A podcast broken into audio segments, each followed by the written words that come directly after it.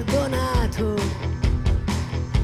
Non lo sapevo cosa sei, tu m'hai ingannato.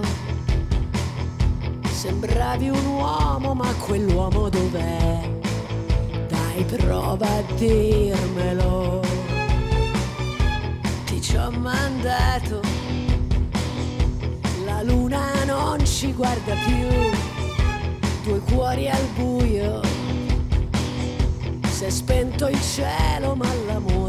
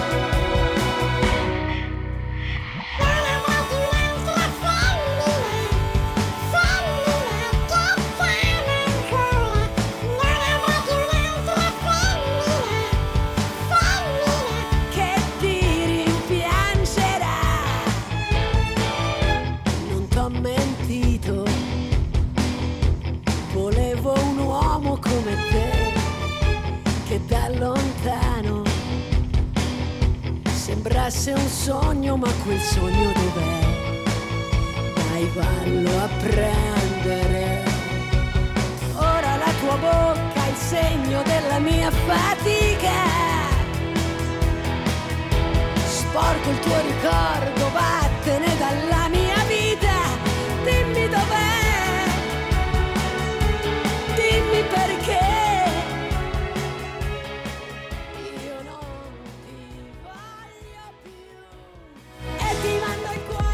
2024, un nuovo capitolo della nostra storia. Una storia che vuole guardare al futuro senza chiusure ideologiche e senza sudditanza verso i pensieri dominanti e i poteri forti. Una radio ancora più aperta perché si lavora per crescere e migliorare. Radio Libertà, la radio di chi vuole crescere e migliorare. Crescere e migliorare. Crescere e migliorare. Crescere e migliorare. Crescere e migliorare.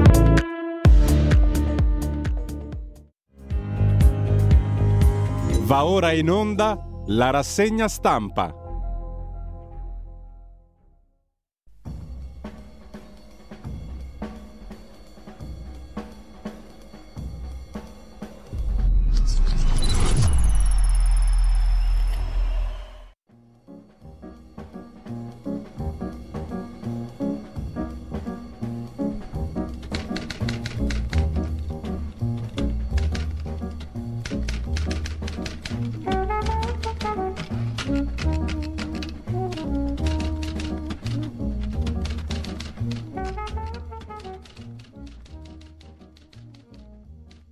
Cordiale buongiorno a tutte le ascoltatrici e a tutti gli ascoltatori da Giulio Cainarca. Ben trovati all'appuntamento con la rassegna stampa. Sono le 7.34, lunedì 15 gennaio. Radiolibertà.net e la pagina Facebook di Radio Libertà per il palinsesto di giornata. Come al solito vediamo subito le notizie, l'apertura dell'agenzia ANSA in questo momento con la morte della ristoratrice che aveva commentato criticandola una recensione su disabili e gay fatta da un cliente che non sopportava di essere sì seduto nel suo locale di fianco a disabili e gay, giusto appunto. L'ipotesi è quella del suicidio, la ristoratrice sarebbe stata trovata morta appunto e si sarebbe suicidata, scrive L'agenzia ANSA in apertura in questo momento. Il cadavere di Giovanna Pedretti, questo è il suo nome, è stato ritrovato nelle acque dell'Ambro a Sant'Angelo Lodigiano. L'ipotesi che sta prendendo piede è quella del suicidio. Secondo titolo, Hamas pubblica i video di tre ostaggi vivi, sale la rabbia delle famiglie contro Netanyahu, il premier israeliano. Per quanto riguarda la politica interna, Fratelli d'Italia aspetta le mosse della Lega. Per quel che concerne le regionali e le candidature, Tajani, il vice premier, ministro degli esteri e leader di Forza Italia, osserva Bardi, il presidente uscente della Basilicata, piace ai Lucani. L'inchiesta di Biella, il porto d'armi dell'onorevole Pozzolo, la lo sparo di Capodanno, i carabinieri non in possesso di elementi utili di valutazione, fanno sapere i carabinieri. Poi le elezioni a Taiwan, la presidente Tsai alla delegazione degli Stati Uniti, la vostra visita è prova del sostegno americano a Taiwan, che è un fronte molto critico internazionale dopo le elezioni. Papa Francesco ieri ospite da Fabio Fazio sulla 9 in tv, su alcune scelte pago la solitudine, ha detto il pontefice cattolico, non vado via ora, vorrei tornare in Argentina. E sempre dal primo piano dell'agenzia ANSA di stamani, Margrethe che abdica in Danimarca, Copenaghen, il figlio è re Federico X di Danimarca, cerimonia con oltre 100.000 persone uniti, impegnati per il regno di Danimarca, dice il neo sovrano danese. Scorrendo ancora l'home page dell'agenzia ANSA di stamani, polemica per il servizio del TG1 sui giovani di Fratelli d'Italia, il PD attacca, il direttore del TG1 Gianmarco Chiocci nel mirino del Partito Democratico. A far scattare la polemica un servizio in onda nell'edizione domenicale delle 13, considerato ultra troppo filo governativo. La cosa non è nuova. La famiglia perde tutto in Lombardia nell'incendio di casa e il paese la aiuta. Hanno perso la casa e tutto ciò che vi era custodito durante un incendio a Castello d'Agogna nel Pavese. Con ciò lasciamo la prima pagina dell'agenzia ANSA, andiamo subito a vedere le prime pagine dei quotidiani di oggi. Il Corriere della Sera apre con in taglio alto le regionali, poi vedremo meglio il capitolo. Si tratta a oltranza per l'accordo, tensione tra gli alleati, la Lega fa resistenza e poi tutti contro tutti in Sardegna. In Sardegna si sono spaccati di qua e di là.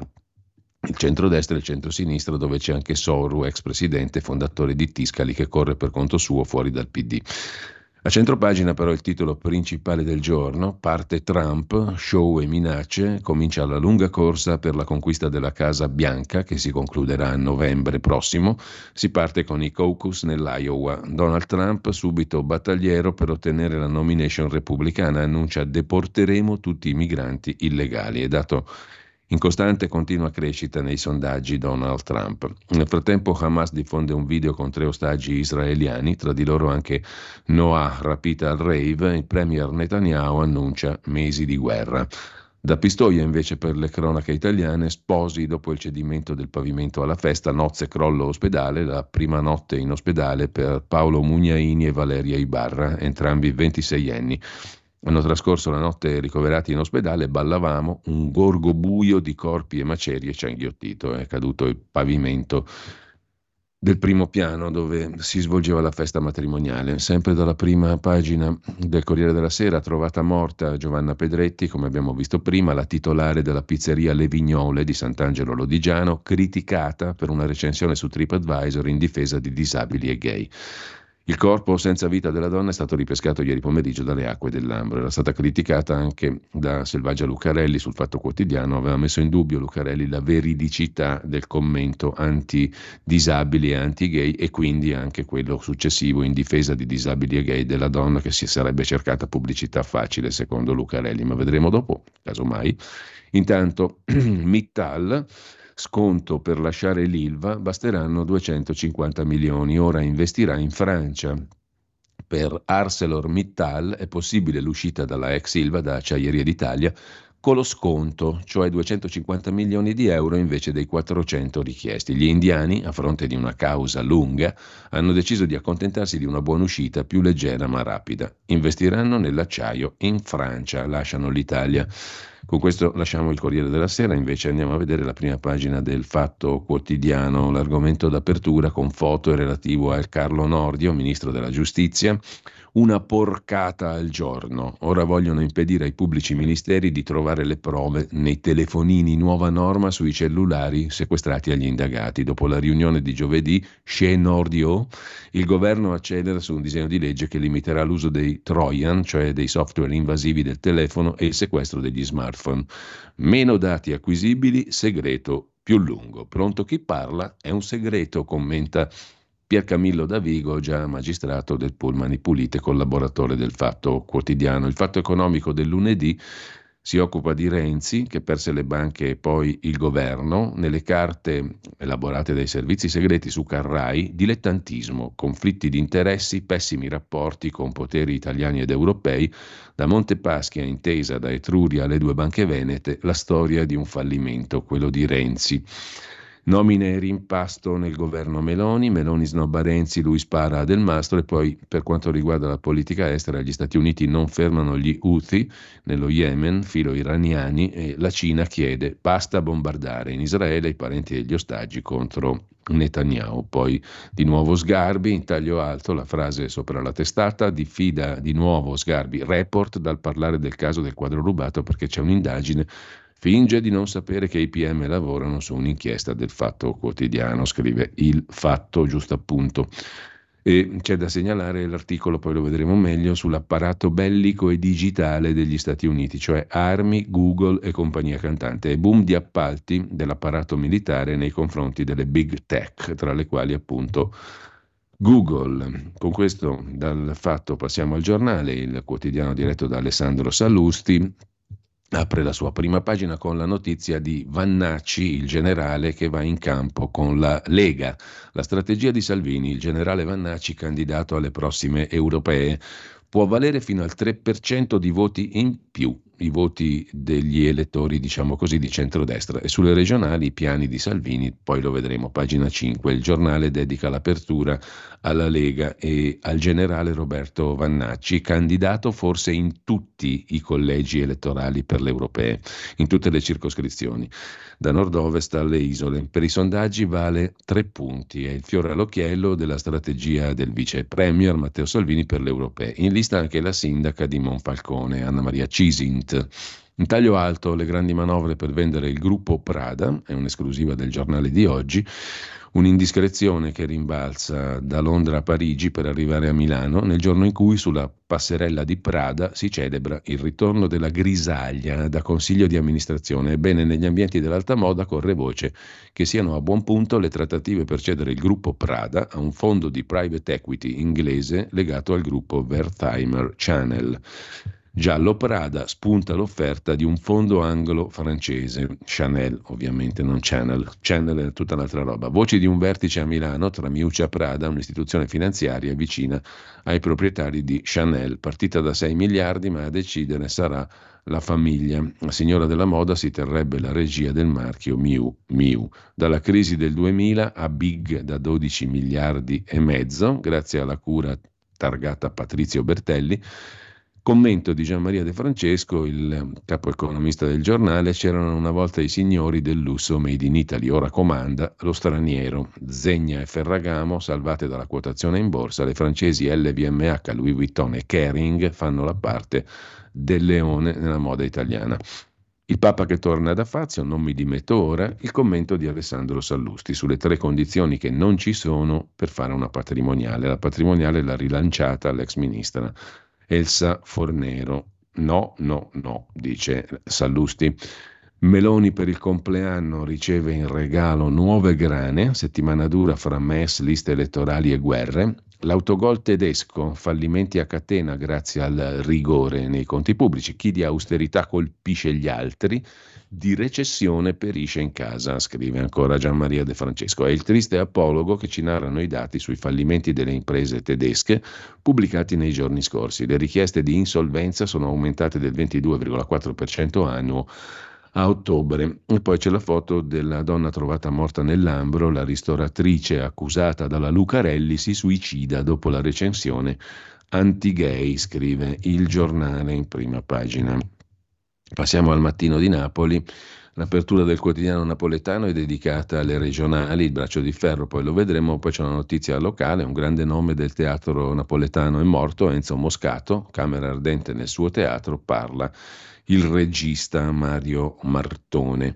Il commento di Ruggero Cappuccio in prima pagina, un poeta rivoluzionario, Enzo Moscato, con la grazia della creazione. Lasciamo il mattino, andiamo a Roma con Il Tempo, il quotidiano edito dal gruppo Angelucci, sinistra allo sbando, opposizione in tilt, applausi alla Fornero che rispolvera la patrimoniale, ma il governo promette non la faremo mai. Il PD contesta la linea severa contro chi occupa le scuole, Salvini invece commenta bene il 5 in condotta. Oggi alla Camera si discute la legge contro gli ecovandali che non piace ai democratici. In primo piano anche il Consiglio federale della Lega per risolvere il caso Sardegna. Il Consiglio federale della Lega si riunisce oggi a Milano in via Bellerio alle 14 e il decreto, anzi il disegno di legge sull'autonomia delle regioni. Poi anche questo lo vedremo meglio. Da domani esame del Senato. Fisco federale nel 2026, annuncia il ministro Calderoli. Infine l'omicidio di Monte Compatri, il killer non avrebbe preso parte alla rissa, pista dei mandanti per il delitto del 14enne Alexandru Ivan. 20 persone ascoltate in caserma, la versione del patrigno sotto la lente degli investigatori. Questo 14enne ci ha rimesso la pelle. Tra le ipotesi la possibilità che i tre nomadi a bordo della vettura da dove sono partiti i colpi mortali possano essere stati chiamati da mandanti per un regolamento di conti. Infine a Palermo, ventenne ucciso a calci dopo una lite in discoteca. Dal tempo a Repubblica, Repubblica mette in primo piano le questioni territoriali, l'autonomia e il governo che tradisce il Sud sul regionalismo appunto e sui fondi europei. In un anno Meloni chiude gli uffici, fa saltare le zone economiche speciali, le ZES, e taglia 20 miliardi. Dal PD boccia annuncia faremo le barricate. Baratto tra Fratelli d'Italia e Lega. Domani in Senato il disegno cal- di legge Calderoli sull'autonomia regionale, in commissione comincia l'esame sul premierato. Poi c'è un'intervista al leghista Durigon sulle pensioni, cancellare la legge Fornero costa troppo, dice Durigon, anche questo lo vediamo più in dettaglio dopo. L'unilateralismo minaccia la coesistenza tra le nazioni, la dotta analisi dell'ex direttore di Repubblica Ezio Mauro sulle cose del mondo, Trovata senza vita la ristoratrice travolta dalla tempesta social a Sant'Angelo Lodigiano Giovanna Pedretti. La rivolta contro i tagli ai fondi per l'anoressia, altro tema di prima pagina su Repubblica, il Ministero della Salute definisce i disturbi alimentari un'epidemia, ma il governo taglia il fondo istituito ai tempi di Mario Draghi, finanziato con 25 milioni di euro, andava rinnovato, ma il governo Meloni ha bloccato tutto. Quasi 4 milioni di persone la maggior parte sono donne, la metà minorenni, soffrono di anoressia o bulimia e non trovano una rete nazionale di cure che li supporti. Repubblica riassume in prima pagina così le parole del Papa in tv con Fabio Fazio, pago con la solitudine l'apertura ai gay. E poi Messina Denaro, la voce dello stragista nel podcast di Repubblica. Andiamo alla consorella torinese, la stampa che mette in apertura il tema della sanità, farmaci e liste d'attesa, più povero un italiano su sei. La crisi sanitaria aumenta le diseguaglianze e sempre più persone rinunciano alle cure. La sanità rende sempre più italiani poveri. La povertà induce sempre più persone a rinunciare alle cure. Quasi il 15% delle famiglie oggi si trova in difficoltà economiche sul fronte sanitario a causa di spese eccessive, se non impossibili o improvvise. Intanto sarà un vertice tra i leader del centrodestra a sciogliere il nodo delle candidature regionali, scrive la stampa. Sempre dalla stampa 100 giorni di guerra, oggi è impossibile credere alla pace in Medio Oriente, scrive Francesca Mannocchi. E poi, ancora in primo piano, con foto, i figli di Sauli, raduno 15 anni dopo il miracoloso ammaraggio sull'Hudson, ne parla Francesco Semprini insieme a Caterina Soffici. A pochi è capitato di morire e rinascere in 208 secondi. Ai 155 passeggeri del volo US Airways 1549 è capitato, scrive la stampa in prima pagina. Nelle pagine di cronaca ci sono appunto ben due pagine dedicate A questo fatto sono passati 15 anni dalla planata miracolosa nel fiume Hudson, incontro fra i 155 passeggeri superstiti e il pilota eroe. Il film celebrativo dell'impresa, intitolato Sully, il soprannome del comandante pilota, uscì nelle sale cinematografiche americane nel 2016 con la regia di Clint Eastwood, con Tom Hanks come attore protagonista. E sempre dalla prima pagina della stampa di Torino, l'intervista al politologo francese Marc Lazare. Adesso Marine Le Pen terrorizza Macron, le destre crescono ovunque in Europa, i francesi non hanno più fiducia nella democrazia, il 35% è disponibile a provare forme diverse di governo. È colpa della crisi sociale sempre più forte legata alle diseguaglianze. Islam e islamismo sono ritenuti la stessa cosa, scrive la stampa, riassumendo l'interessante intervista su come è messa la Francia, che ha paura di Le Pen, o meglio Macron ha paura di Marine Le Pen, intervista al politologo Marc Lazar. Mentre in Italia siamo ancora all'antifascismo, sul TG1 la gioventù nazionale e compagnia cantante. Voglio fare l'influencer e a me sale la tristezza. Questo è il commento molto interessante, lo vedremo più in dettaglio tra poco, di Paola Mastroccola sulla professione appunto dell'influencer. Mi dicono che molti ragazzini alla domanda cosa vuoi fare da grande rispondono l'influencer fin dalla più tenera età, elementari o medie, sta diventando un lavoro vero e proprio. Tutto bene, il mondo cambia, ci mancherebbe che restassimo ancorati a professioni vecchie, ma mi sale la tristezza, poi vedremo perché e per come. I pezzi di Paola Mastrocola, che è consorte tra l'altro del professor Luca Ricolfi, sono sempre assai interessanti. Infine, a proposito di scuola, Mastrocola è stata insegnante per tantissimi anni, così una scuola inclusiva aiuta gli alunni disabili. Mito origina dal greco mythos, parola racconto, e nell'enciclopedia Treccani troviamo la sua spiegazione una narrazione di particolari gesta compiute da dei, semidei, eroi e mostri, il mito può offrire spiegazioni di fenomeni naturali. Si parte dal mito, si arriva alla scuola inclusiva per cercare di aiutare gli alunni disabili. Lasciamo la stampa, andiamo a vedere anche la verità. Il quotidiano di Maurizio Belpietro apre con questo titolo vogliono cacciare la Meloni per mettere la patrimoniale. La confessione di Elsa Fornero, l'ex ministro di Mario Monti, Fornero, sogna di farci piangere con ricette che hanno già fallito, tassare la casa per aumentare i salari.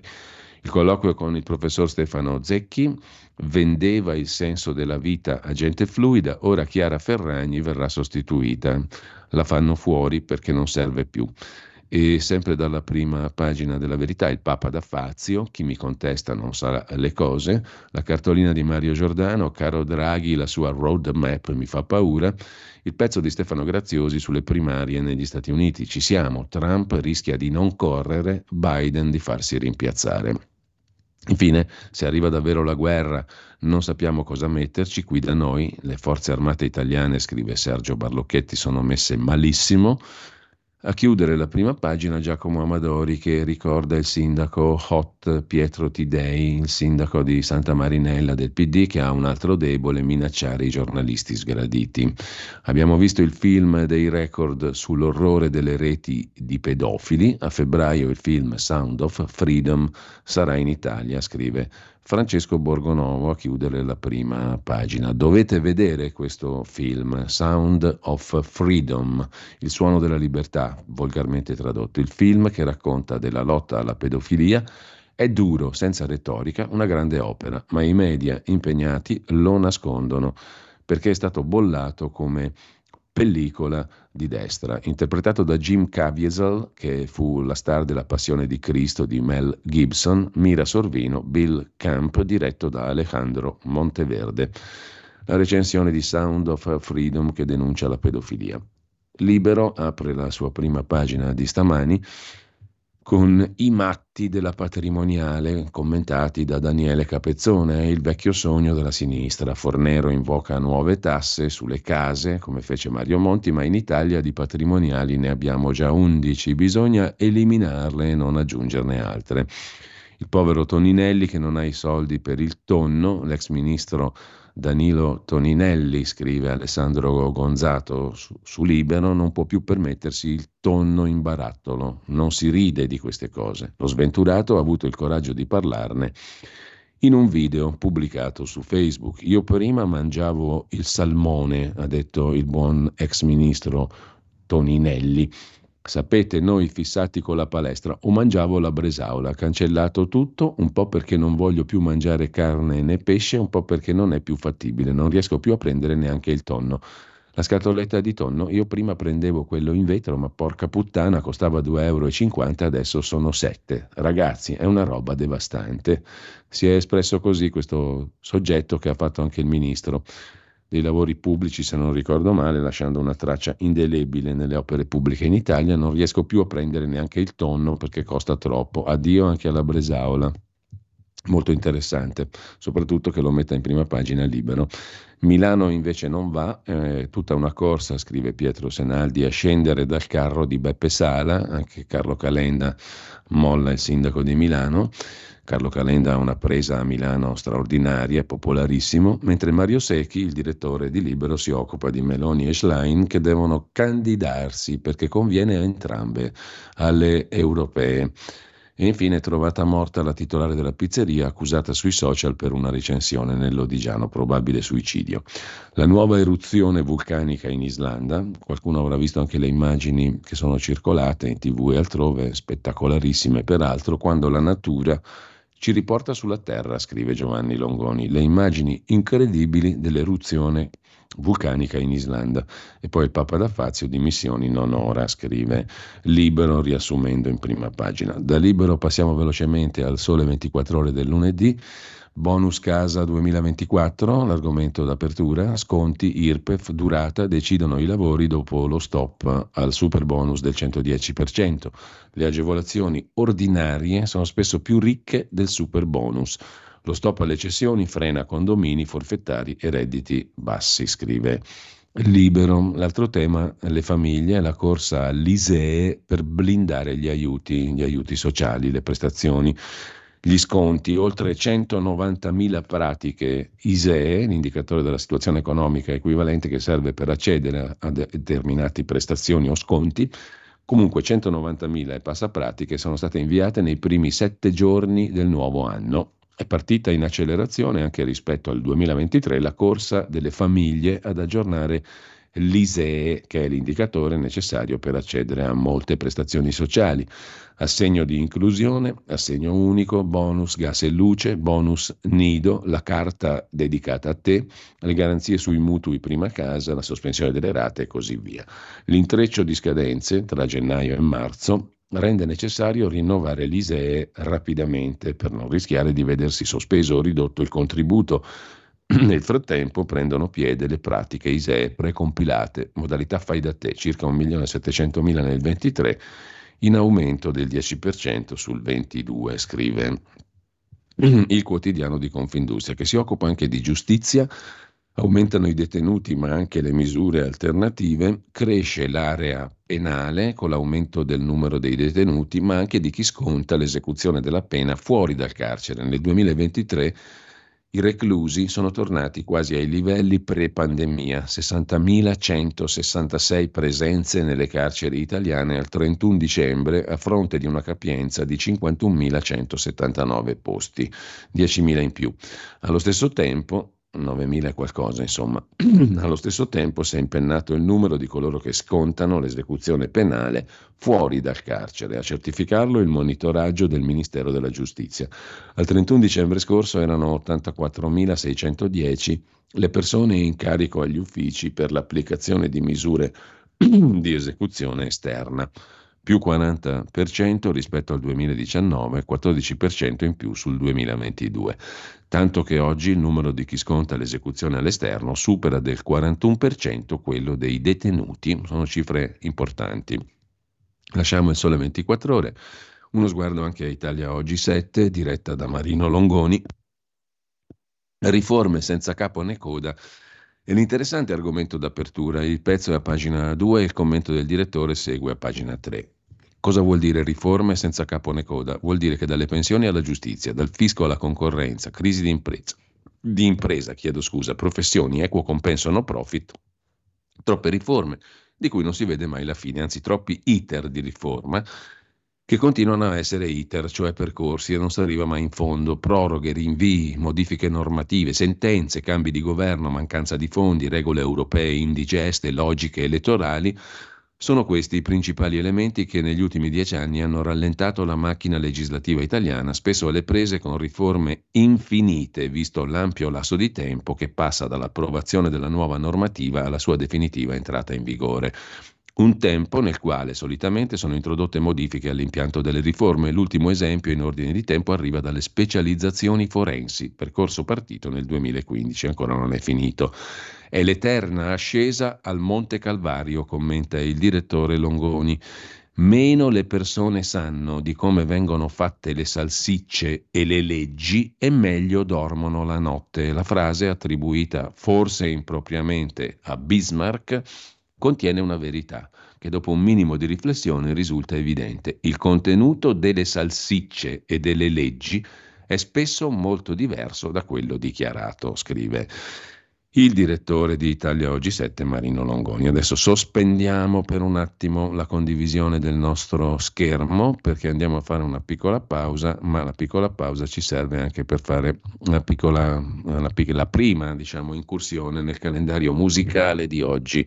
Siamo al 15 di gennaio, il 15 di gennaio del 55 del secolo scorso Dmitry Shostakovich inaugurava a Leningrado la prima rappresentazione di una sua composizione, una sinfonia dalla poesia folk giudea, Jewish, ovvero ebraica. Sentiamo il movimento, il primo, l'allegretto, che è anche molto bello, come sentirete, con citazioni musicali che riconoscerete senz'altro.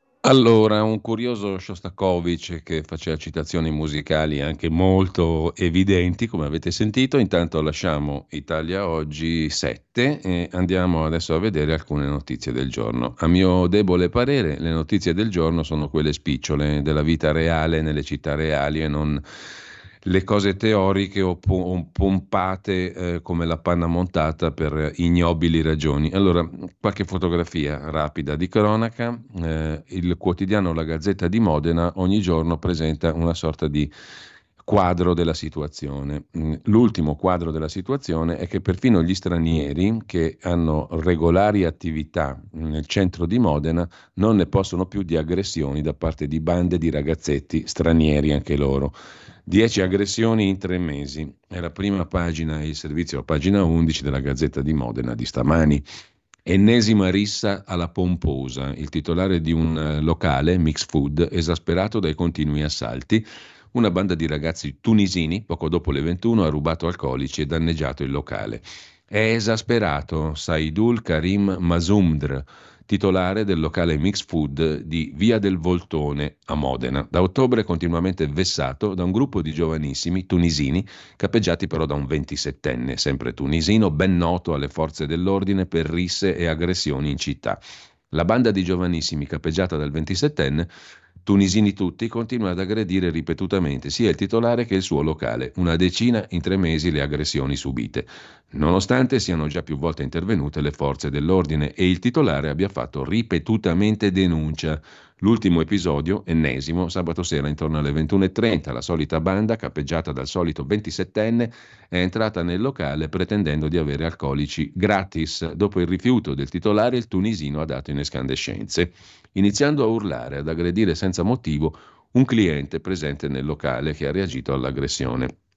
Tutto agosto sotto casa ci ho avuto un algerino simile, in tutto simile a questi qui, solo che era da solo, non c'aveva per fortuna una banda di giovinastri, come si sarebbe detto una volta, alle sue dipendenze. Questo qui era isolato a Milano sotto casa mia, questi qua invece sono organizzati meglio. Il capo è un 27enne, gli altri sono una banda di giovanissimi tunisini. Ne è nata una rissa prima dentro e fuori dal bar.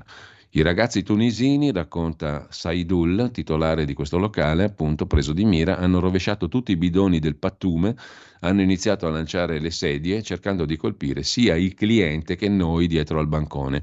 Poi sono usciti in strada e dapprima hanno scaraventato per terra l'insegna mobile pubblicitaria del negozio, rompendola. Poi hanno iniziato a scaraventare bottiglie di birra vuote trovate in un cestino in strada contro il mio locale, rischiando per l'ennesima volta di spaccarmi la vetrata, dice il titolare, anche lui straniero, Saidul Karim Mazumdr di questo locale preso di mira, il quale titolare ha immediatamente chiamato per l'ennesima volta le forze dell'ordine. Sono intervenuti i carabinieri che hanno invitato il titolare a fare l'ennesima denuncia. Servono a poco, sottolinea il titolare del locale. Le aggressioni contro il mio locale sono ripetute, giornaliere, così come le mie segnalazioni alle forze dell'ordine e la denuncia che avevo già fatto in data 11 ottobre. La stessa banda, dopo il mio rifiuto a somministrargli da bere perché già ubriachi, mi ha aggredito e il tunisino 27enne mi ha ferito a una mano con un coltello dopo avermi spruzzato lo spray al peperoncino in volto. All'indomani della prima denuncia, conclude la Gazzetta di Modena, il tunisino 27enne aveva poi minacciato il titolare del negozio di morte e da lì si sono susseguiti ripetute aggressioni, spaccate, furte minacce sia a Saidul, il titolare, che alle due dipendenti che lavorano con lui. È abitudine che questa persona entri nel mio bar, si serva da solo rubando birre dal frigo, quello che mi accadeva qua sotto casa a Milano quest'estate. Poi per, per fortuna questo qui ha rapinato una pizzeria, pare, e l'hanno preso. Speriamo che non ricompaia. Comunque le mie dipendenti lo lasciano fare perché hanno paura di essere minacciate ed aggredite, dice il povero Saidul Karim Mazumdr, titolare del locale di Via del Voltone a Modena. Ma gli episodi più gravi, conclude quest'uomo, che cerca di lavorare seriamente, gli episodi più gravi si sono verificati appena prima di Natale. La sera del 18 dicembre il tunisino ha aggredito un cliente col quale poi c'è stato uno scambio di pugni. La sera dopo ha scagliato una bottiglia di birra contro la vetrata del locale con gravi danni. Lavoro che ha finito lo scorso 6 gennaio quando mi ha definitivamente spaccato la vetrata a bottigliate. Non so più cosa fare, so che fa danni anche in altri locali della zona, bisogna che le forze dell'ordine intervengano in via definitiva. Il quadro non serve che sia commentato da alcuno, credo. Questo signore, Saidul Karim Mazumdr, um, ha un locale, Mix Food, e um, racconta quel che racconta, che le denunce non servono a niente. Da Modena ci spostiamo a Parma e questa è la prima pagina della Gazzetta di Parma di stamani. C'è un'altra signora, anche lei straniera, che non ne può più del degrado causato da altri stranieri ancora nel quartiere di Oltre Torrente a Padova, come racconta la Gazzetta di Parma, pagina 1, pagina 7. L'appello denuncia di una residente, Yasmin El Alawi, che vive qui da molti anni. Il quartiere è invaso da traffici loschi e le case hanno perso valore. Il vero problema è rappresentato da un paio di negozi gestiti da africani qui nella piazza. Non si vedono mai clienti uscire con borse della spesa. Intorno a questi market gravita una molesta pletora di gente che beve, si ubriaca, strepita e che si sente padrona della zona il controllo del territorio, la convivenza tra persone di diverse provenienze, culture differenti è un'occasione di crescita, ma quando si perde il rispetto delle regole tutto si complica. Sa qual è il problema? Qui in Oltretorrente siamo sempre stati benissimo. Adesso viene voglia di andare via, dice alla Gazzetta di Parma Yasmin El Alawi, abitante di lungo corso di quel pezzo di città di là dall'acqua, oltre torrente appunto. Un tempo era la Parma più vera. Ora gli stessi residenti faticano a riconoscerla, ma non si rassegnano. Basterebbero un po' di controlli, una precisa volontà. Siamo dimenticati, questa è la terra di nessuno, dice la signora Yasmin El Alawi, che italiana non è a tutti gli effetti, ma lì vive da molti anni. È una professionista del restauro che si improvvisa guida e conduce il giornalista della Gazzetta di Parma in un tour tra strade e piazze, partendo da Piazzale Bertozzi, che è la madre di tutti i problemi Partiamo dal Lab Caffè, abbandonato da anni, lo si nota, assediato dalle immondizie. Doveva essere il cuore del quartiere che rinasceva, visto oggi un monumento alle occasioni perse. Qui dentro, durante il lungo periodo di oblio, qualcuno si infilava per dormire, mentre oggi attende di risorgere. Intanto si accumulano foglie, cartacce, bottiglie vuote. L'altro vero problema, scrive la Gazzetta di Parma, riportando le parole della signora Yasmin El Alawi, sono un paio di negozi gestiti da africani, non si vedono mai clienti. Lì più che luoghi di commercio ci sono centri di aggregazione, traffici poco chiari. Intorno a questi market, tra virgolette, gravita un sacco di gente che beve, si ubriaca, strepita, si sente padrona della zona. Domenica una ragazza ha subito il tentativo di scippo, il giorno dopo una residente è stata presa a schiaffi per strada da una donna che le voleva portare via la bicicletta. Il problema c'è. Le forze dell'ordine passano, si fanno vedere, dice un abitante, ma non basta e il senso di abbandono crea ulteriori degradi. Tanti hanno da raccontare piccoli e grandi episodi. Non per farla parte dei nostalgici, dice un residente, ma questo è un quartiere dove ancora resiste un senso di appartenenza, ma si sta perdendo, in tanti alla sera non escono più. Il problema non è solo qui, il mondo e la città cambiano, ma tra le piccole case di Borgo Parente e via Imbriani, tra l'Annunziata e Piazzale Pacelli, Picelli, chiedo scusa, i segnali dello spegnersi dei legami e della fiducia non si fatica ad avvertirli. La convivenza tra persone è un'occasione di crescita, ma quando si perde il rispetto delle regole, quando qualcuno esagera a violare le norme, tutto si rovina, dice ancora la signora El Alawi, che si congeda così da Luca Pelagatti a pagina 7 della Gazzetta di Parma di oggi. Per capire fino in fondo qual è la situazione basta chiedere alle agenzie immobiliari della zona. Vi racconteranno che il prezzo medio per gli appartamenti si sta abbassando e ci sono parecchie compravendite. Potrebbe apparire un segnale positivo, non lo è, significa che la gente vende per andare via e il quartiere si spopola e finisce per snaturarsi. Così sulla Gazzetta di Parma. Fatte queste due fotografie da Modena e da Parma, andiamo a un'altra foto poco incoraggiante, ce la fornisce il secolo XIX di Genova, riprende quota il flagello della droga. In Liguria, in particolare, allarme sulle nuove droghe. Dilaga il crack, una vera e propria epidemia. Dopo i sequestri di Coca Rosa e Blue Punisher, il dossier del governo sulla diffusione degli stupefacenti. Da Genova la direttrice del SERD dice sono troppi i giovani in cerca di eccessi. Le conseguenze possono essere letali. L'ultimo allarme dai Paesi Bassi è per la pillola di ecstasy chiamata Audi È dorata, sulla superficie riporta il logo della casa automobilistica tedesca, la Audi. Dentro ci sono 300 mg di MDMA, il principio attivo dell'ecstasy, più del doppio di quanto ne contenga una dose considerata già elevata, 125 mg. L'Istituto olandese di salute mentale e dipendenze, Trimbos, ha lanciato il massimo allarme possibile, il Red Alert, perché questa nuova ennesima droga può causare ipertermia, aumento anomalo della temperatura corporea che può interrompere il corretto funzionamento degli organi vitali con conseguenza la morte. È l'ennesima allerta sulle nuove droghe che ora arriva anche a Genova, a poca distanza dal primo sequestro di Blue Punisher, sostanza sintetica sbarcata sul dark web e sempre pochi giorni fa il primo ritrovamento in città della nuova cocaina rosa. L'ingresso di nuove sostanze è costante e secondo il dossier del governo la Liguria è in primo piano per il numero di drogati. La storia di Marco, distrutto dalla dipendenza da cocaina rosa, in un giorno è diventato un altro, dice la madre Lucia. Prima ho chiuso la porta, poi l'ho accettato e aiutato.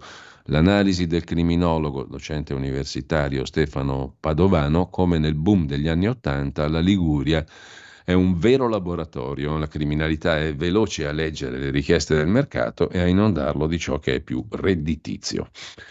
Lasciamo la Liguria e la droga, un punto di crisi internazionale, un possibile focolaio di un altro pezzo di guerra, di quella famosa guerra mondiale a pezzi di cui ha parlato da anni Papa Francesco, che è stata una felice definizione ripresa da molti, è Taiwan. La Cina passa alle minacce. Sarà punito chi è per l'indipendenza. Sull'isola di Taiwan arrivano ex funzionari di peso dagli Stati Uniti. Si rischiano nuove tensioni. Gli Stati Uniti hanno inviato rappresentanti anche dopo il voto del 2000, 2008, 2016. L'invasione nel 2027? Xi Jinping è ancora indeciso, ma non saranno pronti, secondo Shen Ming-shi, direttore dell'Institute for National Defense and Security Research, che è un pensatoio militare con sede a Taipei, cioè in Corea. La nostra deterrenza, a Taiwan, chiedo scusa. Eh, la nostra deterrenza è mostrarci forti. I generali della Repubblica Popolare Cinese che hanno esperienza di combattimento sono soltanto due. Insomma, secondo eh, l'esperto di Taiwan, eh, non sono ancora pronti i cinesi per l'invasione. Altro fronte di guerra consolidato, quello del, di Israele, Gaza, deterrenza, due stati e disordine mondiale, i 100 giorni di Israele che cambiano tutto. L'analisi che prende spunto da lì è quella di Gian Michalessin che vi segnalo su Il Giornale di oggi, a pagina 13. Il 7 ottobre entrerà nei libri di storia come gli spari di Sarajevo alla vigilia della Prima Guerra Mondiale o Danzica nella seconda. Israele ha perso le sue certezze, è caduta la speranza di un'intesa con i paesi arabi, la guerra di Mosca all'Ucraina è stata dimenticata. Sembra persa anche la speranza di un Medio Oriente pacificato, scrive Gian Michalessin. 7 ottobre scorso l'attacco di Hamas contro i cittadini israeliani e contro Israele sarà, la, ehm, sarà nei libri di storia come gli spari di Sarajevo alla vigilia della prima guerra mondiale. Speriamo di no perché vorrebbe dire appunto che dopo segue una guerra mondiale, peraltro sempre a rischio di avvenire.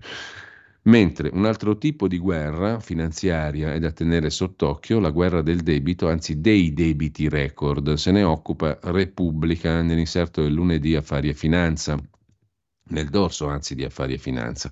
Il rischio bolla da debito dopo i sussidi post pandemia e i tassi alti. Se scoppia la bolla del debito, ci sarà un'altra crisi tremenda nel mondo. Prima c'è stata la corsa a chiedere soldi perché il costo del denaro era zero, poi è esplosa la spesa per interessi e ora l'equilibrio è precario. Il valore dei debiti mondiali nel terzo trimestre del 23 è salito a 307 mila miliardi di dollari, il debito nel mondo.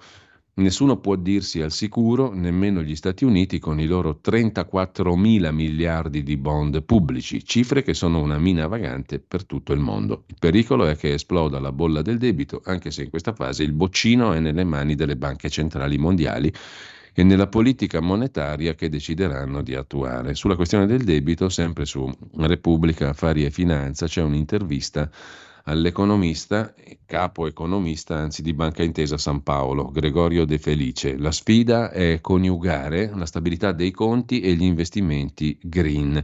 Il debito in sé è un problema soltanto per i paesi emergenti, anche a causa del dollaro. In Italia due anni di crescita nominale superiore alla spesa per interessi. Il punto debole dell'Europa è di non riuscire ad attivare grandi capitali privati e pubblici. Per ora la diffidenza reciproca tra paesi tende a prevalere. Il debito è una delle più grandi invenzioni della storia. Ci sono limiti di sostenibilità, ma il debito serve perché aiuta la crescita. Il punto è che serva appunto alla crescita e non alle speculazioni finanziarie che poi ammazzano stati e soprattutto persone, cittadini in carne e ossa. Altra questione è quella della sanità. Questa la affronta invece la stampa di Torino in primo piano, pagina 1 e poi pagina 2, pagina 3. Diritti e salute, i poveri della sanità. L'articolo di Paolo Russo. Un italiano su sei è in difficoltà economica a causa di cure che il pubblico non garantisce più. Dalle liste d'attesa infinite alla spesa farmaceutica, il sistema sanitario italiano esclude i più deboli, obbligati a ricorrere a prestazioni private. Al sud vanno in crisi il doppio delle persone. La percentuale delle famiglie italiane che hanno accusato disagio economico a causa delle spese sanitarie è salita costantemente, adesso siamo al 6,1% nel 2023, l'8,2% al sud. 2,8% la percentuale delle famiglie italiane che ha sostenuto spese sanitarie definite catastrofiche, cioè superiori del 40% rispetto alla capacità di sostenerle. 7% la percentuale della popolazione, sono 4 milioni 100 mila persone, che ha del tutto rinunciato alle cure per motivi economici. 9 milioni il numero complessivo di italiani in difficoltà economica a causa della sanità pubblica. La fonte è il rapporto annuale CREA, il rapporto sulla povertà sanitaria Banco Farmaceutico e l'Istat, la fonte di questi numeri, di questi dati. 427.000 gli italiani in condizioni di povertà sanitaria nei primi dieci mesi del 2023 che si sono rivolti a organizzazioni no profit, più 10,6% rispetto al 22%. Confronto con l'estero, sale l'effetto delle spese catastrofiche, soltanto il Portogallo è dietro all'Italia nell'Unione Europea e le prenotazioni negate per un esame si devono aspettare mesi. In 4 milioni sono costretti a rinunciare, scrive la stampa. Poi il costo dei farmaci, 10 miliardi all'anno per i medicinali, i tagli delle ASL pesano sulle famiglie italiane. Infine c'è un altro articolo, una serie di storie, diciamo così, raccolte dalla stampa, Angelica, gli altri malati per i quali diventa impossibile arrivare a fine mese, la sfida quotidiana di tanti assistiti alle prese con i disservizi. Per pagare le spese non riconosciute non possiamo concederci più nulla d'altro. Dice il signor Salvatore, per trovare chi, col- chi capisce la mia malattia devo andare fino a Bari, a più di 100 km da casa. Parla Angelica mi hanno tolto anche le mutande, con 150 euro a visita, guarda caso si trova il posto subito. Francesco ha la madre a letto, la Regione Lazio ha ridotto i cicli di fisioterapia. Questi i problemi della sanità elencati dalla stampa. Sulla stampa di Torino però vi segnalo anche, l'abbiamo letto prima, il bel pezzo di Paola Mastrocola, pagina 21, anticipato in prima pagina. Sogno il tramonto degli influencer prima che ci trasformino in topi, scrive la professoressa Mastrocola, ex professoressa e scrittrice. Desiderare il successo è legittimo e giusto, ma dovremmo tornare a voler essere ammirati, non seguiti dai follower. Per quanto ancora ci piacerà essere trattati solamente come consumatori da sedurre e da spremere, si domanda Paola Mastrocola, mi dicono che molti ragazzini alla domanda cosa farai da grande rispondono l'influencer fin dalle elementari. Sta diventando un lavoro vero e proprio, il mondo cambia, ci mancherebbe restassimo ancorati a vecchie professioni come l'avvocato o il professore. Ma perché mi assale sempre allora una certa inquietudine venata di tristezza davanti alla parola influencer? Forse perché appartengo al vecchio mondo? Non so, vorrei provare a dire che c'è qualcosina in più. Influencer, scrive Mastro Cola, è una persona che sui social, attraverso le sue virtù vere o presunte, influenza un gran numero di altre persone e grazie al numero di costoro che lo seguono, follower, acquisisce un certo successo. In prospettiva può ricavarne dei soldi. I verbi chiave sono due, influenzare, seguire. Partiamo dal primo. Niente da dire sul successo, ha attirato i giovani di tutte le generazioni sempre, ma Prima si pensava di aver successo grazie alle cose che uno sapeva e sapeva fare, all'originalità delle idee o del modo di vivere. In questo senso si poteva anche influenzare il pensiero e l'azione di altri, ma non lo si veniva nemmeno a sapere, semmai si veniva ammirati, non seguiti. Comunque influenzare non era l'obiettivo, si teneva anche all'originalità altrui, non si volevano pecore al seguito.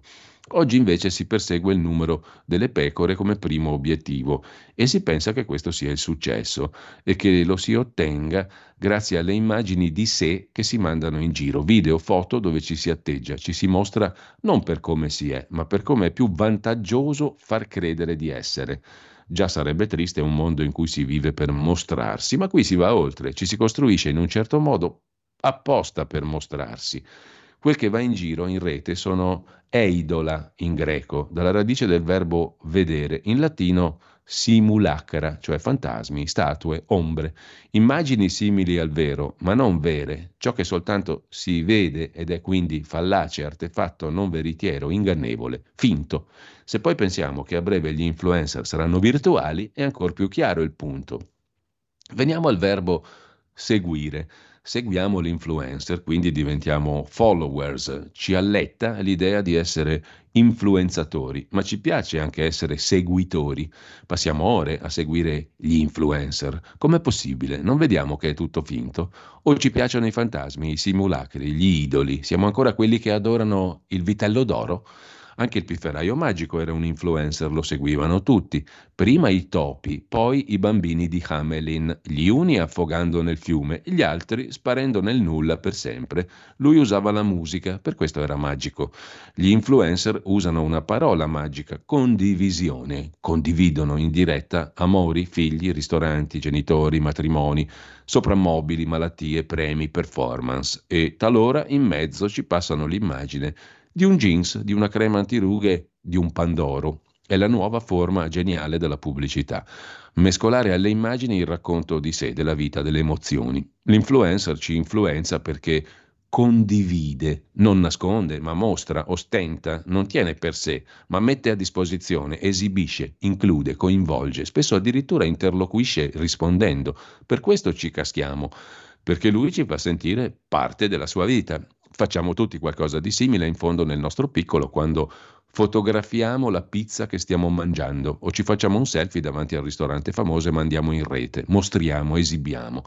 Non so, continua Paola Mastrocola, se è per cimolare qualche follower o semplicemente per dire di esistere, visto che oggi nulla esiste se non appare e non diventa immagine. Ci illudiamo di conquistare amicizia e successo, ma almeno non abbiamo fini commerciali. L'influencer sì, vuole indurci a comprare qualcosa. Per questo il suo è un lavoro, il nostro no. Lui rappresenta un prodotto, un marchio, ha una percentuale sul venduto, lui aiuta a vendere.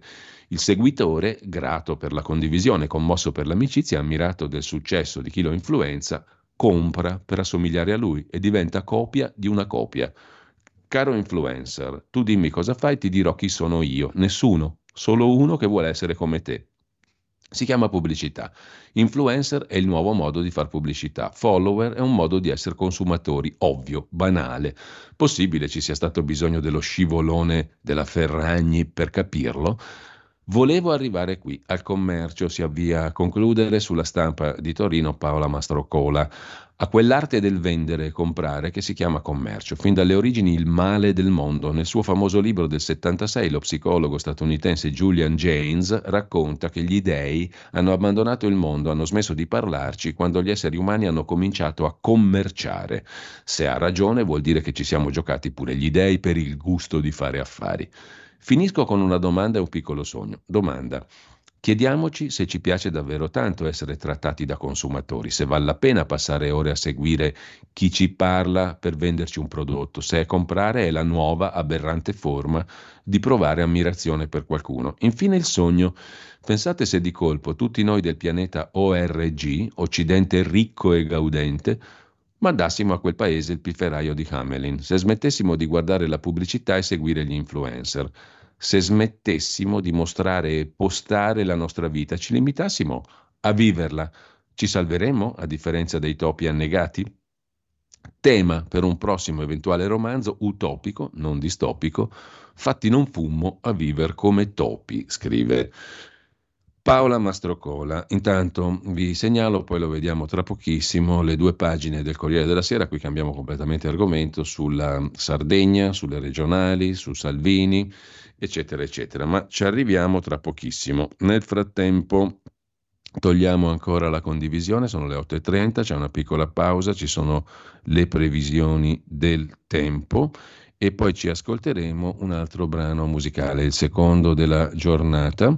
Il secondo brano di oggi ci porta uh, dalle parti di un grandissimo della musica proto jazz, diciamo così, Fats Waller, grande pianista e compositore il 15 gennaio, oggi dell'89, mm, il revival, la ripresa della rivista musicale Anne Misbehavin, uno dei celebri pezzi di Fats Waller, che metteva in risalto appunto le canzoni di Fats Waller, chiude all'Ambassador Theatre di New York dopo 176 spettacoli. E noi ascolteremo proprio Anne Misbehavin, rimasterizzata nel 2000, suonata dallo stesso Fats Waller e dalla sua orchestra. Stai ascoltando Radio Libertà. La tua voce libera, senza filtri né censura. La tua radio. Un nuovo modo per sostenere la tua radio. Visita radiolibertà.net. Ti basta un clic e potrai versare il tuo contributo volontario direttamente online. Potrai donare con ogni tipo di carta di credito, anche prepagata. Ti aspettiamo online su radiolibertà.net. Sostieni la tua radio con il tuo contributo volontario. Radio Libertà. La tua radio. Diamo voce alla nostra gente. Stai ascoltando Radio Libertà, la tua voce libera, senza filtri né censure, la tua radio.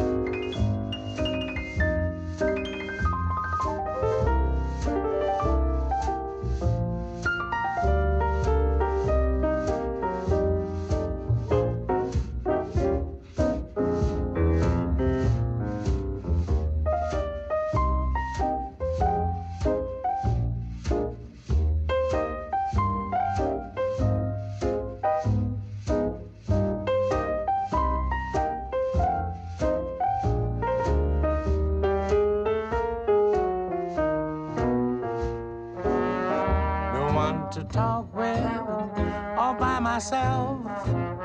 No one to walk with, but I'm happy on the shelf. A misbehaving, saving my love for you, for you, for you, for you. I know for certain the one I love. I'm through with flirting, it's you that I'm thinking of. A misbehaving saving my love for you.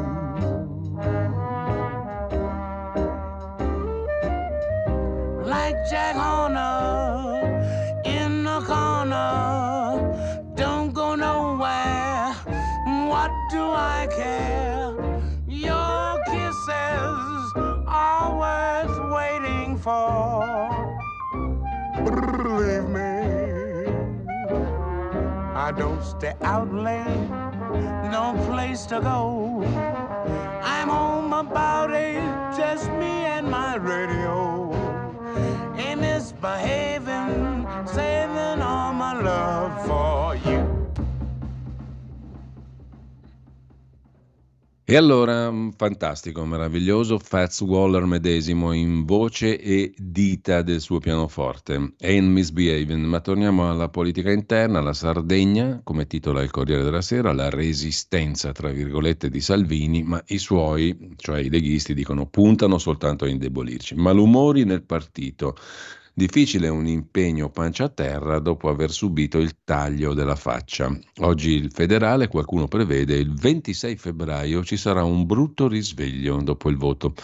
Vannacci intanto ha detto che Mussolini era uno statista, lo candida alla Lega, non Mussolini ma Vannacci eh, alle prossime europee e Zaia fino al 2040 i conti sul terzo mandato, scrive Marco Cremonesi, governatori a vita, Fratelli d'Italia non ha accolto con grande entusiasmo la proposta della Lega di aprire al terzo mandato per i governatori, con un'obiezione che tutti ripetono e che riguarda i governatori già al secondo mandato o al terzo come Zaia. Per lui il riconteggio era già partito per la modifica della legge elettorale veneta nel 2012. Secondo i critici, dato che la legge entra in vigore dopo la prima elezione utile, il presidente del Veneto potrebbe rimanere al timone per altri tre mandati. Se così fosse, il suo mandato potenziale scadrebbe nel 2040. Niente male per un presidente eletto per la prima volta nel 2010, un trentennio da governatore. Tutto così? No, secondo il proponente della legge, il leghista Alberto Stefani. Premesso che secondo lui il limite dei mandati è sbagliato, la sua proposta è orientata al limite massimo del terzo mandato. Insomma, tutti i conti sul terzo mandato. C'è anche spazio sul Corriere della Sera, altra pagina, per la candidatura di Giorgia Meloni in Sardegna, quella del sindaco di Cagliari, Truzzu, un duello tra Lega e Forza Italia, eh, ma i fedelissimi dicono l'accordo è vicino. Contropartita per i forzisti la Basilicata non si tocca. Insomma, sul tema delle regionali siamo ancora in un cantiere molto aperto. Eh, intanto si candida per conto suo anche la vicepresidente fino al 2022 di Cristian Solinas, il leghista uscente, Alessandra Zedda, tre legislature in Consiglio regionale per Forza Italia e poi vicepresidente di Solinas fino al 22. È il terzo candidato alla presidenza della Sardegna nell'area del centro-destra. Dopo Solinas, dopo Truzzu c'è anche Zedda che eh, dice ci ripenso soltanto se ci sarà unità. Nel frattempo Tajani cita Battiato, siamo noi il centro di gravità permanente. La Lega ha deciso, scrive invece il giornale, il generale Roberto Vannacci sarà candidato in più collegi, forse in tutti, per arricchire le liste di circa 3 punti percentuali, cioè se la Lega candida il Vannacci becca il 3% in più, sono i sondaggi.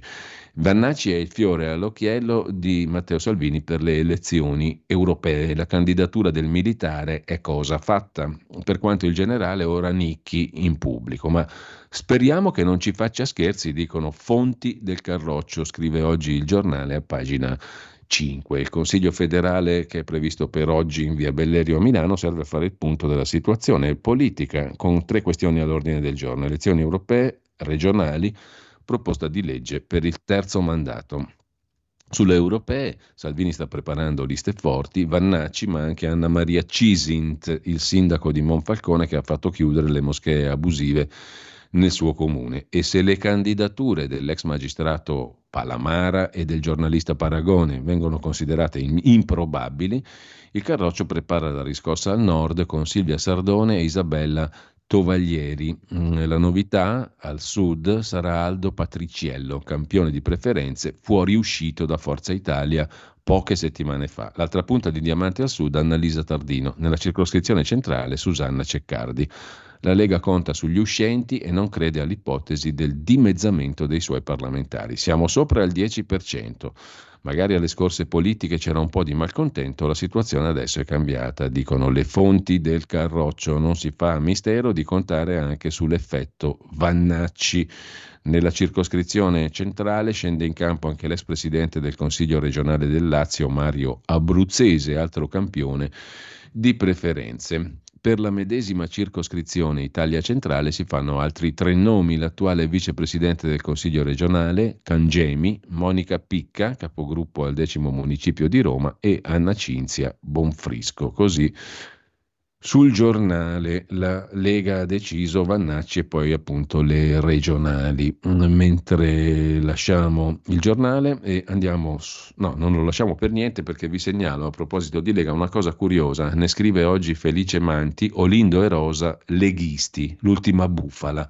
Olindo e Rosa sono leghisti, scrive il giornalista della stampa Pierangelo Sapegno su Facebook. È l'ultima suggestione come se la revisione del processo per la strage di Erba che li vede condannati sia un favore della magistratura alla Lega, a Salvini e alla maggioranza.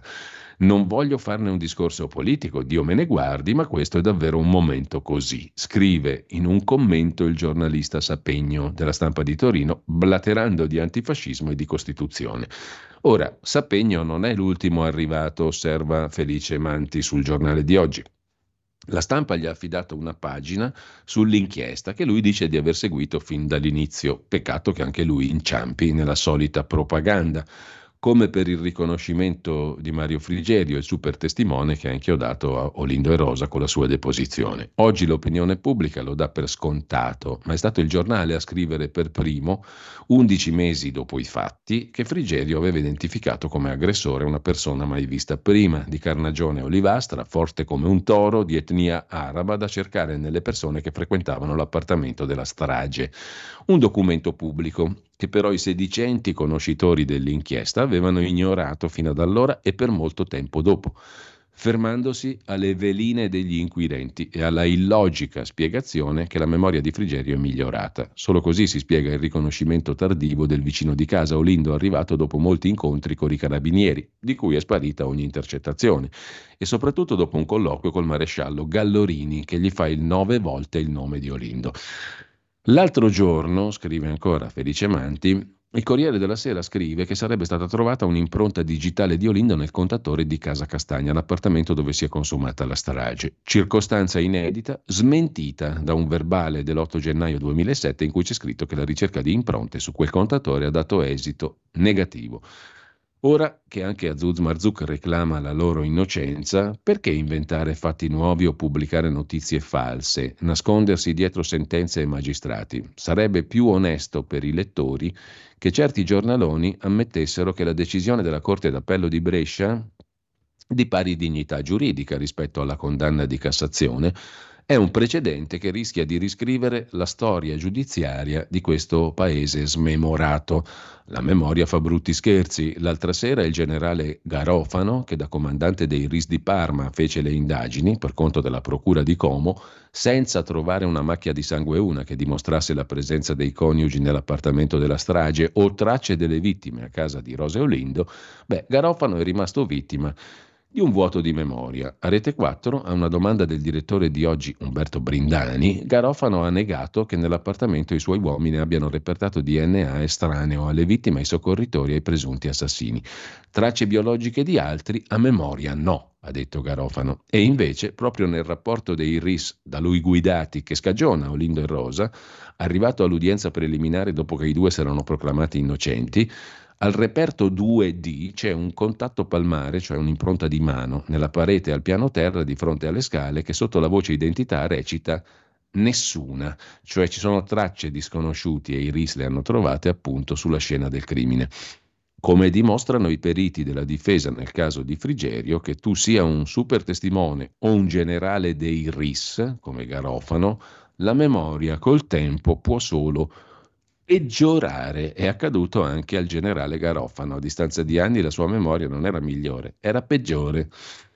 Come è accaduto, secondo fior di consulenti, a partire dal professor Sartori dell'Università di Padova, proprio a Frigerio. L'intossicazione da monossido di carbonio ha questo effetto, che tu stai peggio mano a mano che passano i giorni e sei più confuso mano a mano che passano i giorni. Così sulla strage di Erba oggi Felice Manti, Olindo e Rosa leghisti, l'ultima bufala, rilanciata dal giornalista Pierangelo Sapegno sulla stampa.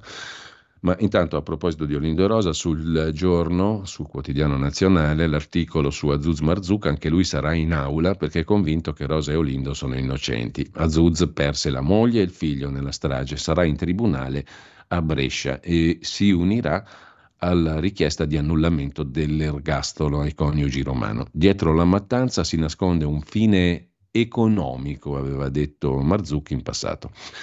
Sul tema invece, torniamo alla Lega, in senso stretto di politica interna, sul tema dell'autonomia differenziata, parte domani l'esame al Senato per il primo via libera. Il ministro Calderoli poi ha detto che ci sarà il federalismo fiscale nell'ambito del PNRR entro l'inizio del 2026. 200 le proposte di modifica da parte del Partito Democratico, 60 quelle di Alleanza Verdi e Sinistra, due arrivano anche da Fratelli d'Italia. Comunque domani al Senato parte l'autonomia differenziata delle regioni. Sul tema c'è anche Repubblica, pagina 3, che sintetizza le 23 materie di cui le regioni possono chiedere più poteri. Si legga l'articolo 116 e 117 della Costituzione italiana, si capisce subito quali sono. E, e poi c'è il pezzo di commento di Giovanna Casadio, blitz leghista sull'autonomia, ma resta il nodo dei costi, ultime resistenze dentro Fratelli d'Italia. Nuovi emendamenti sulle autonomie regionali da parte dei meloniani, serve un vertice di maggioranza, Salvini vuole l'ok, ma la riforma partirà davvero solo dopo aver trovato le risorse per i LEP, cioè i livelli essenziali delle prestazioni che concernono i diritti civili e sociali da garantire a tutti i cittadini di tutte le regioni. E così su Repubblica. Da Repubblica passiamo però su Repubblica, un altro argomento perché abbiamo citato prima l'intervista al sottosegretario leghista al Ministero del Lavoro Claudio Durigon. Non abbiamo rinunciato ad abolire la legge Fornero, ci stiamo avvicinando. Faremo una riforma delle pensioni per un decennio, incentivando a restare al lavoro nei settori in cui c'è bisogno e favorendo l'uscita con 41 anni di contributi negli altri. La riforma delle pensioni arriva, ma sarà necessario lavorare più a lungo. Daremo quota 41, il cavallo di battaglia della Lega, con il ricalcolo contributivo come possibilità di scelta. Solinas è un ottimo candidato in Sardegna, il terzo mandato in alcuni casi conta come in Parlamento, in altri invece, invece no. Eh, così sulla riforma delle pensioni e anche sulla questione delle eh, regionali. L'abolizione della Fornero rimane il nostro obiettivo politico, dice Durigona Repubblica. Una legge entrata in vigore dal giorno alla notte ha creato esodati e ha intaccato diritti dei lavoratori, ma per cancellarla servirebbero enormi risorse. L'abbiamo corretta con le salvaguardie e svuotando i bacini con le quote, dice Durigona Repubblica. Con la riforma che faremo, col peso via via minore delle pensioni retributive, anche quella legge morirà. Non perché l'avete abolita, però, dice una Repubblica. Quota 41 non cancella l'età di vecchiaia a 67 anni, che cresce con l'aspettativa di vita. Il tema dell'aspettativa di vita va valutato, risponde Durigon. Noi della Lega l'abbiamo già bloccata una volta, intanto mettiamo in campo quota 41 col ricalcolo contributivo con possibilità di scelta, quindi con un taglio, questa non era la proposta originaria della Lega, Falso, risponde Durigone, è sempre stata questa, il taglio ora sarà minimo perché nel tempo la porzione retributiva da ricalcolare è sempre più piccola. La riforma delle pensioni arriva, sarà necessario lavorare più a lungo. Intanto a proposito di riforma sul, delle pensioni, su Repubblica Affari e Finanza vi segnalo l'articolo di Valentina Conte, slitta la riforma è impossibile, resta in vigore la Fornero. Al massimo si potrà fare quota 41, ma applicando solo il sistema contributivo, con paletti sulle altre forme di anticipo pensionistico. Questo lo trovate a pagina 9 di Repubblica Affari e Finanza. Tornando invece alla Lega, c'è anche da segnalare in chiave Zaia, terzo mandato o non terzo mandato, un'altra questione a margine, suicidio assistito in Veneto, sale la fronda contro Zaia, il governatore del Veneto, Zaia, spinge per l'approvazione della legge sul suicidio assistito, domani il voto, la maggioranza si spacca, i vescovi attaccano, i malati sono abbandonati. Gli scricchiolii all'interno del regno di Zaia si misurano tutti qui. Nel leghista Nicola Finco, vicepresidente del Consiglio regionale, che indice una conferenza stampa paragonando il suicidio assistito all'iniezione letale dei condannati a morte e nell'ordine impartito ai suoi dall'ex compagno di partito Flavio Tosi che guida i forzisti veneti domani votare contro. alla legge regionale sul suicidio assistito in Veneto. Vi segnalo ancora, invece, tornando a temi più generali e economici, su Italia Oggi di sabato, sabato 13 gennaio, a lunedì non esce Italia Oggi, il bell'articolo dell'economista Marcello Gualtieri, che spesso sentite qui a Radio Libertà, ospite di Alessandra Mori il martedì pomeriggio. Ex Silva, Gas e MES sono tre esempi di come si buttano via le tasse degli italiani, assieme anche a un sacco di posti di lavoro. Per quanto riguarda l'ex Silva, nota Gualtieri, la scelta nel 2019 del governo Conte 1, 5 Stelle Lega, di togliere lo scudo penale all'ArcelorMittal ha dato la possibilità al colosso indiano dell'acciaio di sottrarsi all'impegno, rinunciando a investimenti rilevantissimi presso l'ex Silva. Conseguenza, l'acciaieria è ritornata nel perimetro dello Stato, che è stato il creatore del disastro ambientale ed economico a Taranto. Secondo punto, negli stessi anni c'è stato il no alle trivellazioni per la ricerca nel Mar Adriatico di giacimenti di gas naturale. Non avrebbe azzerato la nostra dipendenza energetica, ma l'avrebbe ridotta. E poi a fine 2023 il Parlamento ha deciso di non ratificare il MES. Altro danno, come si buttano le tasse. Sempre a proposito di MES, dopo la pandemia l'Italia non ha attinto al MES pandemico, 35 miliardi, e questo sarebbe stato però debito. Nel frattempo vi segnalo anche, a proposito di ex Ilva, Acciaierie d'Italia, il pezzo del Corriere della Sera, pagina 23, divorzio da 250 milioni per Mittal, addio all'ex Ilva che adesso investe in Francia. Gli indiani non fanno problemi di prezzo per l'uscita consensuale dall'Italia. Sconto del 40%. ArcelorMittal tratta per uscire dall'ex Ilva. Il divorzio consensuale col socio Invitalia permetterebbe di evitare l'amministrazione straordinaria. Sull'indennizzo da richiedere i franco-indiani non fanno problemi, potrebbero accontentarsi di una buona uscita scontata del 30-40%. Basterebbero 250 milioni a fronte di un valore contabile di 420, purché se ne vadano appunto. E intanto vi segnalo anche, andiamo velocemente a proposito di sanità, un altro articolo di sabato su Italia Oggi, la sanità si riorganizza, un filtro territoriale per arginare chi non è in condizioni gravi contro la crisi dei pronto soccorso. In questo caso è l'Emilia Romagna che fa da battistrada e apre prime 20 unità per far da filtro prima di arrivare al pronto soccorso. In Emilia Romagna sono stati realizzati 20 CAU, cioè centri di assistenza urgenza, che sono in grado di accogliere coloro che non necessitano di un intervento sanitario particolarmente complicato e così si sgrava il personale dei pronto soccorso dalle casistiche che non hanno bisogno della struttura ospedaliera per fare da filtro ai pronto soccorso che sono diventati dei gironi infernali dove anche le persone pur gravi stanno uno, due, magari tre o quattro giorni prima di essere ricoverate. Tutto perché c'è un eccessivo affollamento di gente nei pronto soccorso. Un filtro territoriale sta sperimentando l'Emilia Romagna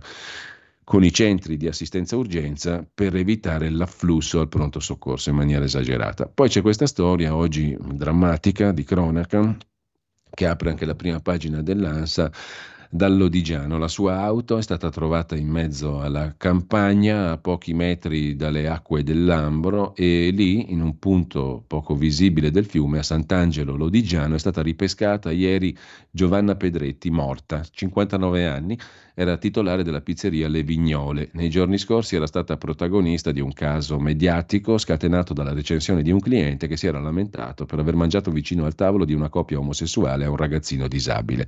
La ristoratrice aveva replicato invitando il cliente a non tornare più. Era stata accusata però di volersi fare solo pubblicità e pesantemente attaccata sui social, a partire da Selvaggia Lucarelli.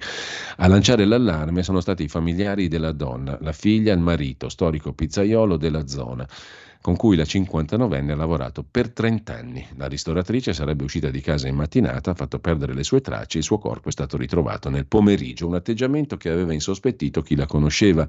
La sua assenza dal lavoro era una rarità. Da tanti anni si divideva tra sala e cucina. Secondo le informazioni della Procura si tratterebbe di un suicidio. L'intera zona del ritrovamento del corpo è stata chiusa al traffico, sul posto anche gli esperti della scientifica.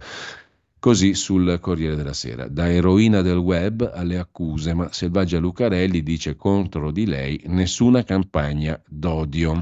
La Lega però denuncia attacchi spietati dalla sinistra. I dubbi della rete la recensione del cliente contro cui lei si scagliava non aveva convinto tutti, sembrava falsa. Sul giornale, il giornale la mette così, si suicida la ristoratrice accusata dalla Lucarelli. Aveva risposto a una recensione contro i gay. I dubbi di Selvaggia Lucarelli sulla veridicità del caso.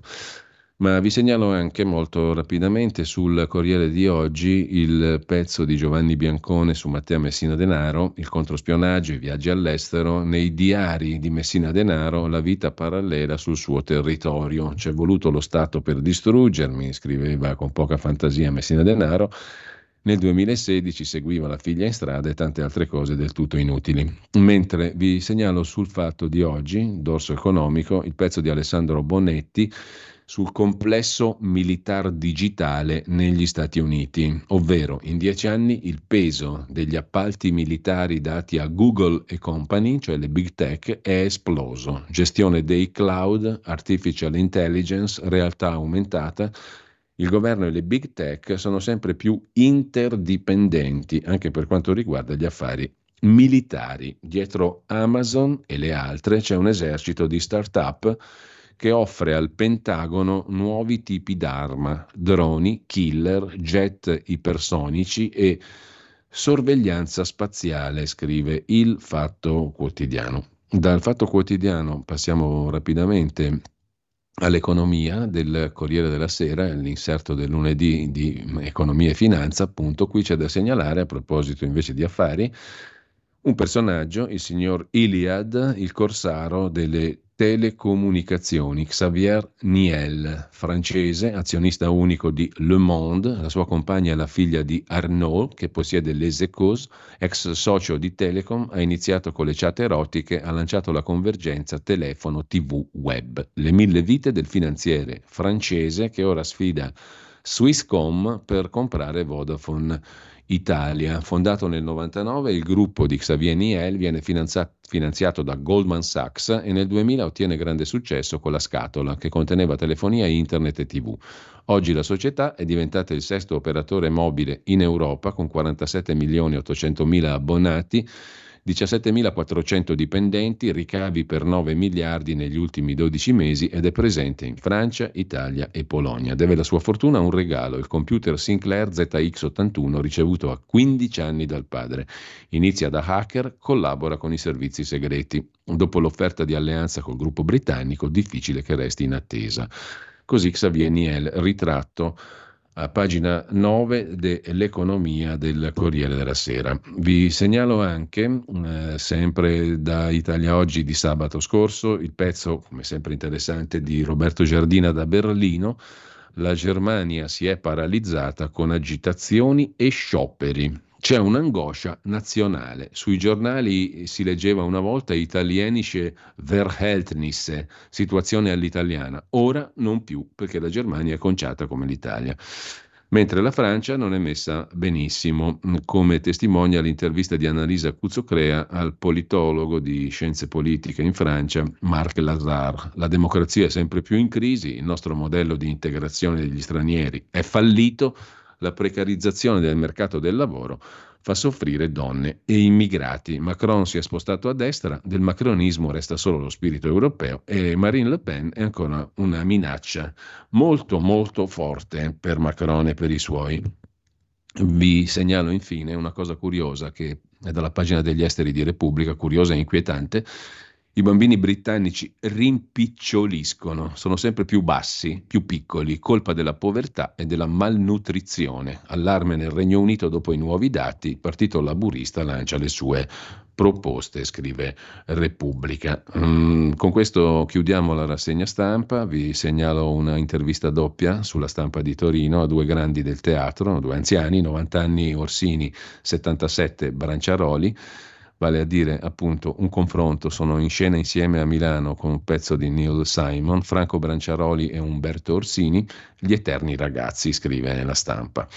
Eh, e mh, con questo veramente chiudiamo la rassegna stampa, facciamo un'altra, chiudiamo anche la nostra condivisione delle pagine dei giornali e ehm, facciamo una piccola pausa musicale, la terza, sempre con il calendario musicale in mano, il 15 gennaio del 1909 nasceva Gene Krupa, batterista americano, ha suonato con tanti grandi, da Benny Goodman a Jerry Mulligan, mm, con big band di varia natura, nato a Chicago, Illinois, appunto il 15 gennaio del 1909.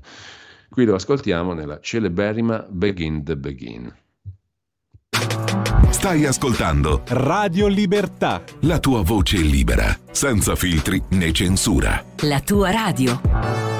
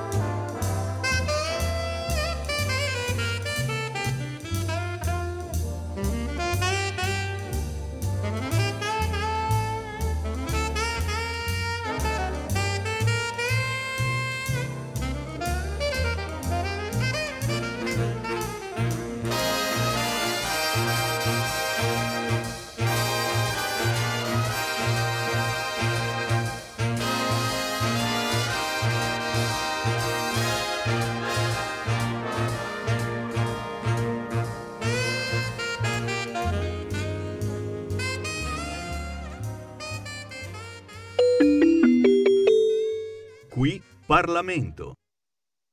E come tutti i lunedì eh, saluto e ringrazio Riccardo Molinari, capogruppo della Lega alla Camera, segretario della Lega in Piemonte, per il consueto aggiornamento settimanale in collaborazione con il gruppo appunto della Lega alla Camera. Buongiorno Riccardo, grazie. Buongiorno, saluto a tutti. Allora, sanzioni per chi deturpa i beni culturali o paesaggistici. In primo piano questa settimana alla Camera dei Deputati, se non sbaglio, ma anche le comunicazioni del ministro Nordio eh, i cui temi di giustizia hanno abbastanza avuto mh, mm, spazio diciamo, durante queste ultime settimane, questi ultimi giorni. Poi cosa c'è di importante ancora, Riccardo, alla guarda, Camera questa settimana? I due temi principali sono quelli che hai detto, quindi sarà la comunicazione annuale del Ministro della Giustizia che si deve fare ogni anno, c'è questa relazione e va, poi segue un voto su quanto fatto sulla giustizia, c'è poi questo provvedimento che ricorderete che appunto una serie, sono una serie di sanzioni per gli vandali, quindi quelli che deturpano eh, monumenti, eh, beni culturali, beni paesaggistici, eh, che era già stato approvato dal Senato, quindi una proposta che parte da lì adesso arriva, arriva da noi. Poi ci sono diciamo, in calendario le nuove norme sulla prescrizione e una serie di ratifiche di trattati internazionali e la relazione della 14 commissione della Commissione Affari Europei sul, sullo Stato dell'Unione, però insomma non credo riusciremo, non riusciremo a fare tutti quanti i punti, le cose principali sono le prime che ci siamo detti, quindi la questione eh, ovviamente delle comunicazioni di Nordio, la conversione di questo IDL sul, sul comportamento dei beni culturali e spero la prescrizione, insomma spero che finalmente venga approvata la riforma, che anche questo tema della prescrizione ce lo portiamo in calendario da un po' di tempo. Allora, eh, oggi peraltro è la giornata del Consiglio federale di cui abbiamo anche letto stamani svariati articoli sui quotidiani, no? mm, elezioni uh-huh. europee, elezioni regionali, proposta di legge per il terzo mandato dei governatori e degli amministratori locali, giusto? Esattamente questi sono diciamo, i temi politici del momento, poi il federale su cosa sarà, all'ordine del giorno, se non ricordo male, c'è la questione delle elezioni amministrative e elezioni regionali, quindi immagino avremo sì. un aggiornamento sulla vicenda della Sardegna, insomma sugli equilibri per le prossime candidature, anche perché questa situazione della Sardegna sta in qualche modo tenendo bloccati anche i tavoli regionali per le città che andranno al voto e insomma questa, quest'estate a giugno, questa primavera a giugno sarà un turno amministrativo importante perché si voterà nella stragrande maggioranza delle città perché è il turno diciamo, ordinario amministrativo e poi ci saranno anche altre elezioni regionali, voglio dire, a parte, a parte la Sardegna eh, nei prossimi mesi. A giugno ci sarà il Piemonte, ma insomma, prima avremo anche l'Abruzzo e la Basilicata, quindi è una situazione in cui questo, questo stallo messicano diciamo, sta mm. in qualche modo bloccando tutti gli accordi sui territori, quindi credo sia giusto fare chiarezza su quella che è la situazione e capire come muoversi.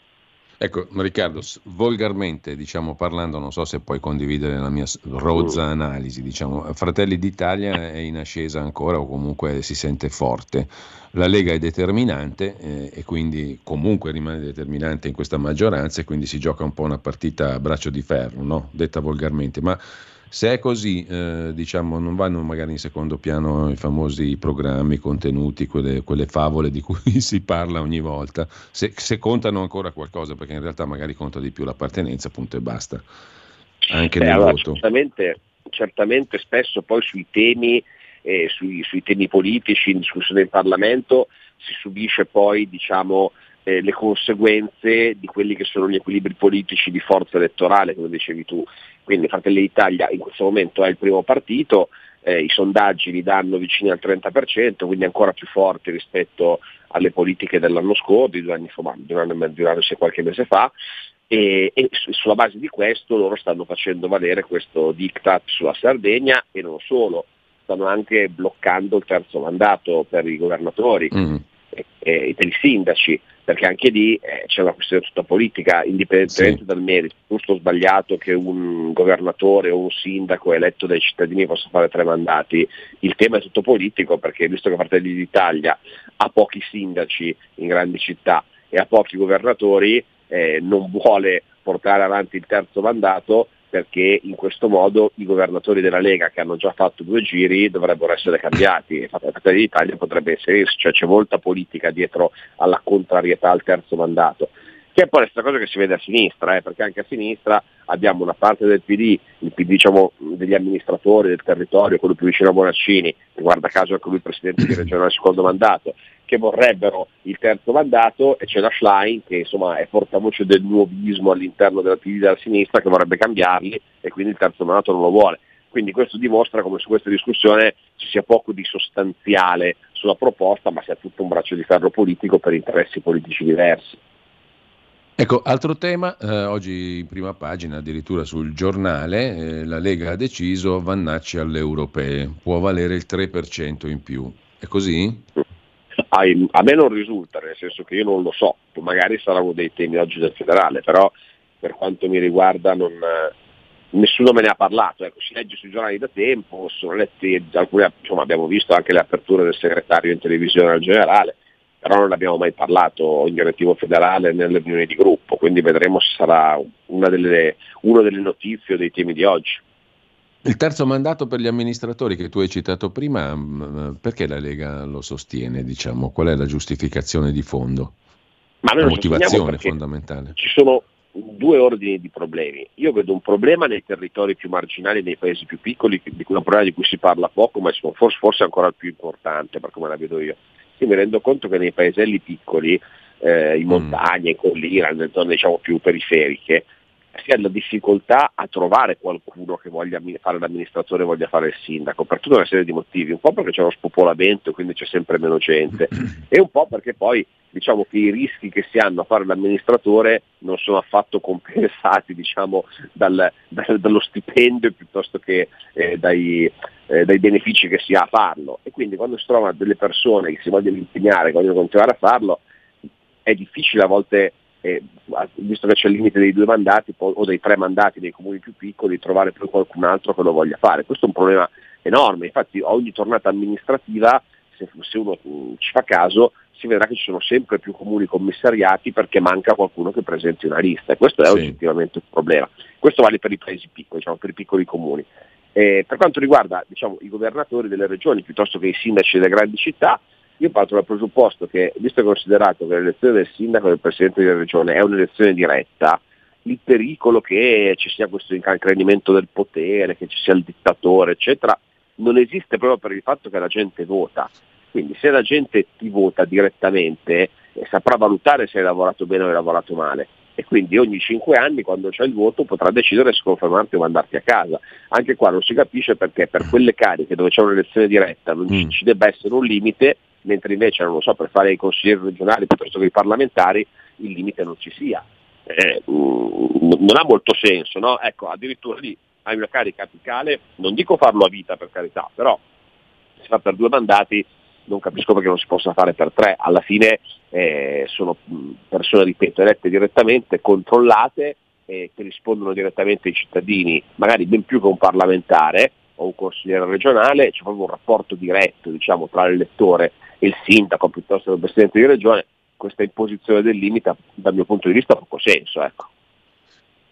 Altra cosa, prima di salutarci, Riccardo, eh, domani, non alla Camera ma al Senato, parte l'esame eh, del disegno di legge sulle autonomie regionali no, differenziate. Mm, tra l'altro il ministro Calderoli ha ricordato che dentro c'è anche il federalismo fiscale, eh, è uno dei punti, tra l'altro promessi in relazione al PNRR no, di attuazione del federalismo fiscale entro il 2000 e 26. Um, percorso spianato o percorso a ostacoli? Eh, questa cosa del federalismo fiscale all'interno non è una cosa da poco, perché la nostra assicurazione sulla vita che, federal- che l'autonomia la faremo, perché visto e considerato che tutto quello che sta facendo il governo è finalizzato a non perdere i fondi del PNRR, aver ottenuto che il federalismo fiscale fosse diciamo, una delle milestone, uno degli obiettivi del PNRR, ci garantisce che questa riforma non, non, non, potrà essere affossata. Quindi questa è una cosa non da poco che siamo riusciti a ottenere, questo ancora quando c'era diciamo, eh, il governo Draghi prima e poi con la revisione del PNRR, adesso. Il fatto che parta al Senato è una buona cosa, io auspico che eh, possa essere approvata in via definitiva anche alla Camera entro le elezioni europee, anche perché sarebbe diciamo, un ottimo tema per la nostra campagna elettorale, penso soprattutto anche per le campagne elettorali delle regioni che verranno, perché si potrà in qualche modo presentare ai cittadini concretamente quella che è la ricaduta dell'autonomia eh, sulla regione specifica, no? quindi se questa regione chiedesse queste competenze quali sarebbero i vantaggi. Ora, poi la, la legge Calderoli prevede diciamo, la cornice legislativa in cui eh, i governi regionali possono chiedere al governo centrale l'autonomia quindi prevede le procedure eh, con cui il Parlamento vaglierà queste intese, con cui devono essere approvate queste intese. Ricordiamoci sempre che l'autonomia in sé è una, una riforma costituzionale del 2001 che non è mai stata applicata, quindi è già tutto scritto in Costituzione cosa si può fare con l'autonomia, si possono chiedere fino a 23 materie e di conseguenza chiedere anche le funzioni amministrative legate a queste competenze legislative e le risorse, e da qui viene il tema del federalismo fiscale, eh, legate appunto a quelle competenze legislative e quelle funzioni amministrative. Quindi è veramente una rivoluzione il giorno in cui dovesse passare, ma insomma, ripeto, la volontà politica della Lega e il fatto di aver inserito il federalismo fiscale nel PNRR ci danno la garanzia che questa volta dovremmo esserci davvero ed è una grande cosa. Diciamo che nonostante i tanti rospi, è da, da, da quando iniziamo a parlare al telefono che ne parliamo no? di rospi Sì. che devono andare giù la Lega, diciamo che insomma, si mandano giù tanti rospi, ma questo obiettivo voglio dire vale la pena di restare al governo, perché è un obiettivo davvero importante per il nostro partito. Grazie a Riccardo Molinari, buona settimana, buon lavoro Riccardo. Grazie Giulio, saluto a tutti. Qui Parlamento.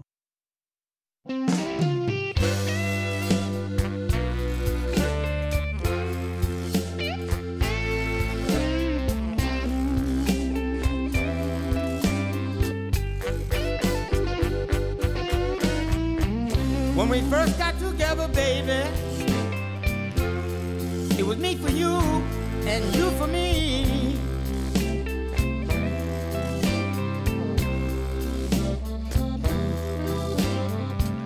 When we first got together, baby,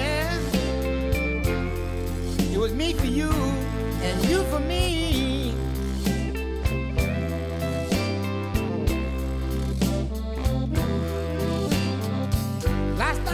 I through my email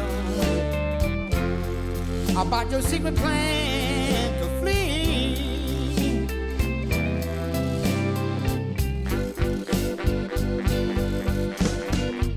We made a vow with one another, baby. Thou shalt never be deceived.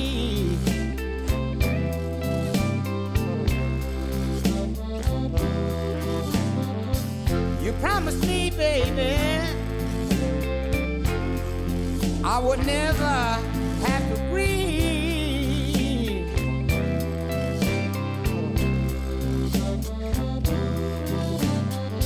That's why I can't accept you leaving, and it's much too painful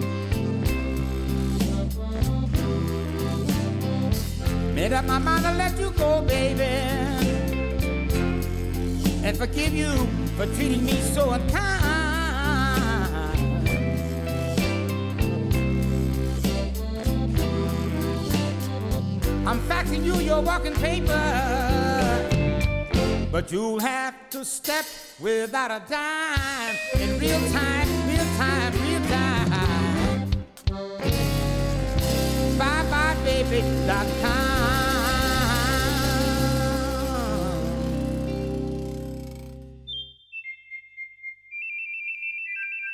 Va ora in onda La grande città con Carla De Bernardi. Si può vivere anche a Milano, nel cuore della città. Tanta gente in giro per le strade, c'è tanta elettricità sia tutto portata di mano, non si scappa dalla realtà. Ma alle 4 del mattino Milano diventa un posto molto strano.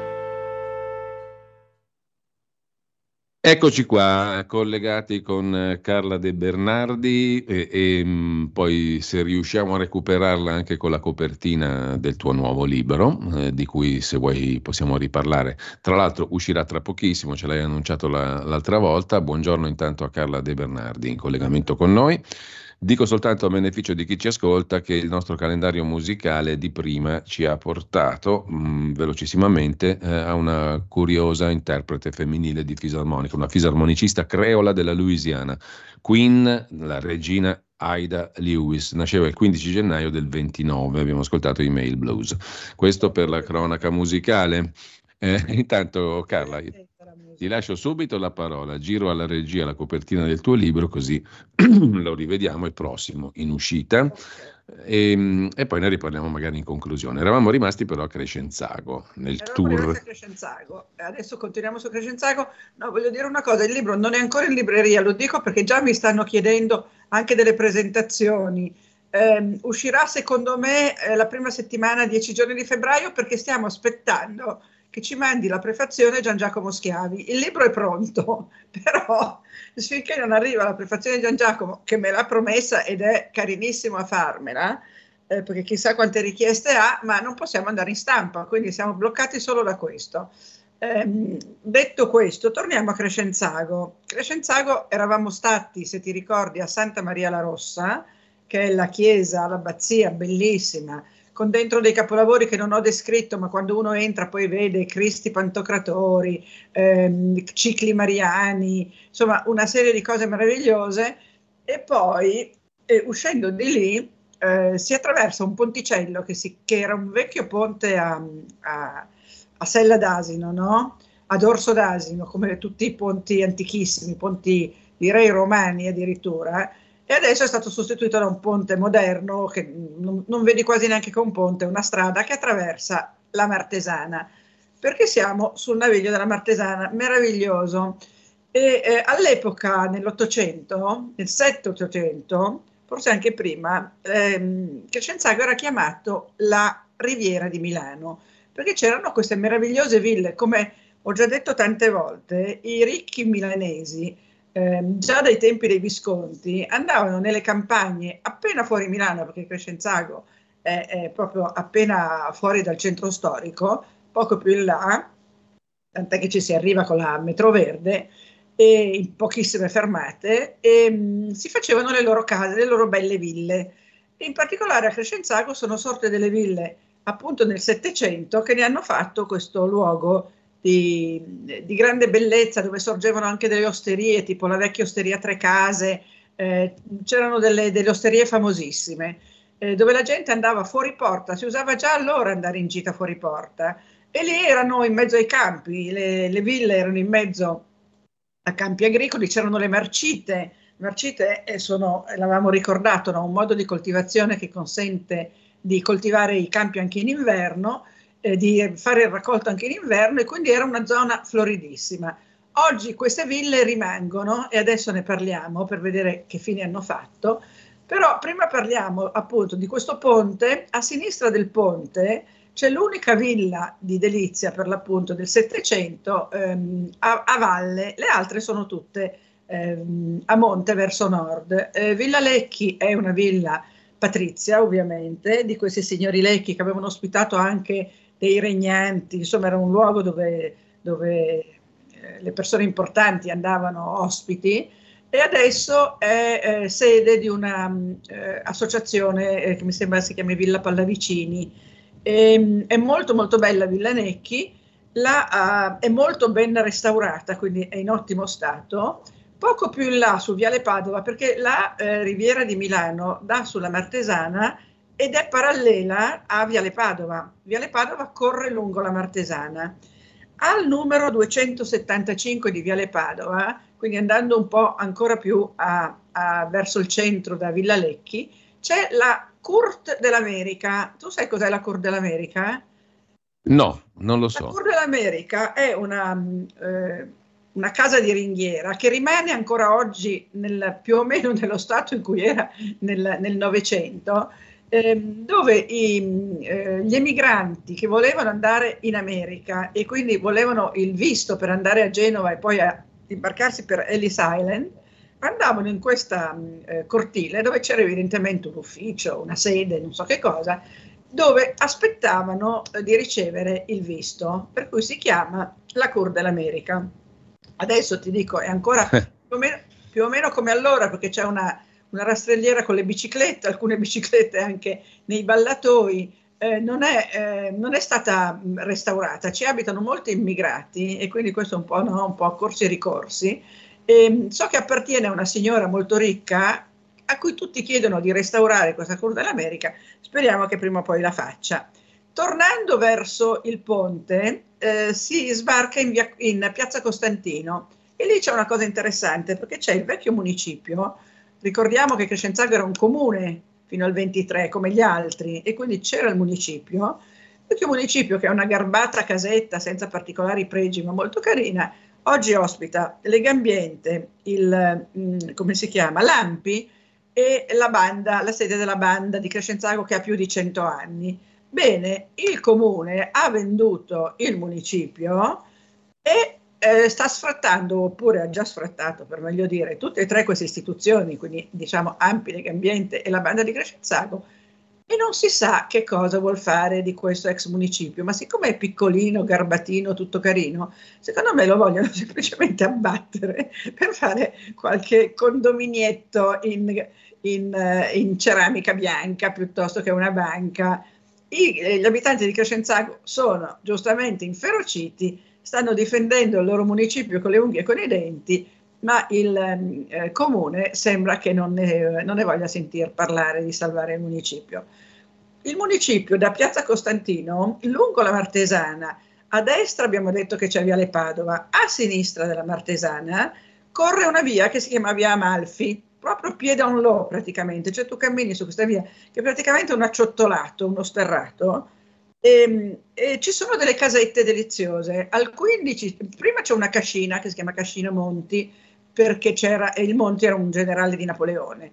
Poi c'è Villa Albrighi, che è una villa neogotica, um, eclettica, suddivisa in appartamenti, deliziosamente ristrutturata. Pare che dentro ci siano delle cose meravigliose, ma essendo una privata, una casa privata, non è accessibile. Dopodiché ci sono altre case molto carine al, al 17, al 19, al 21, casette con verande, con eh, vedi i gatti che si aggirano nelle, nelle siepi, di, di, di, insomma un, un, posto magnifico.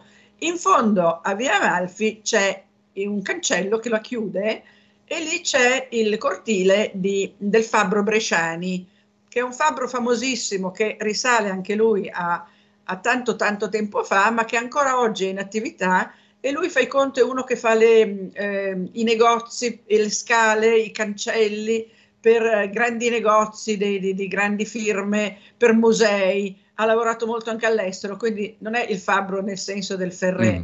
è proprio una, una, ditta importante. Si entra da via San Mamete, che è la parallela, e adesso ci andiamo.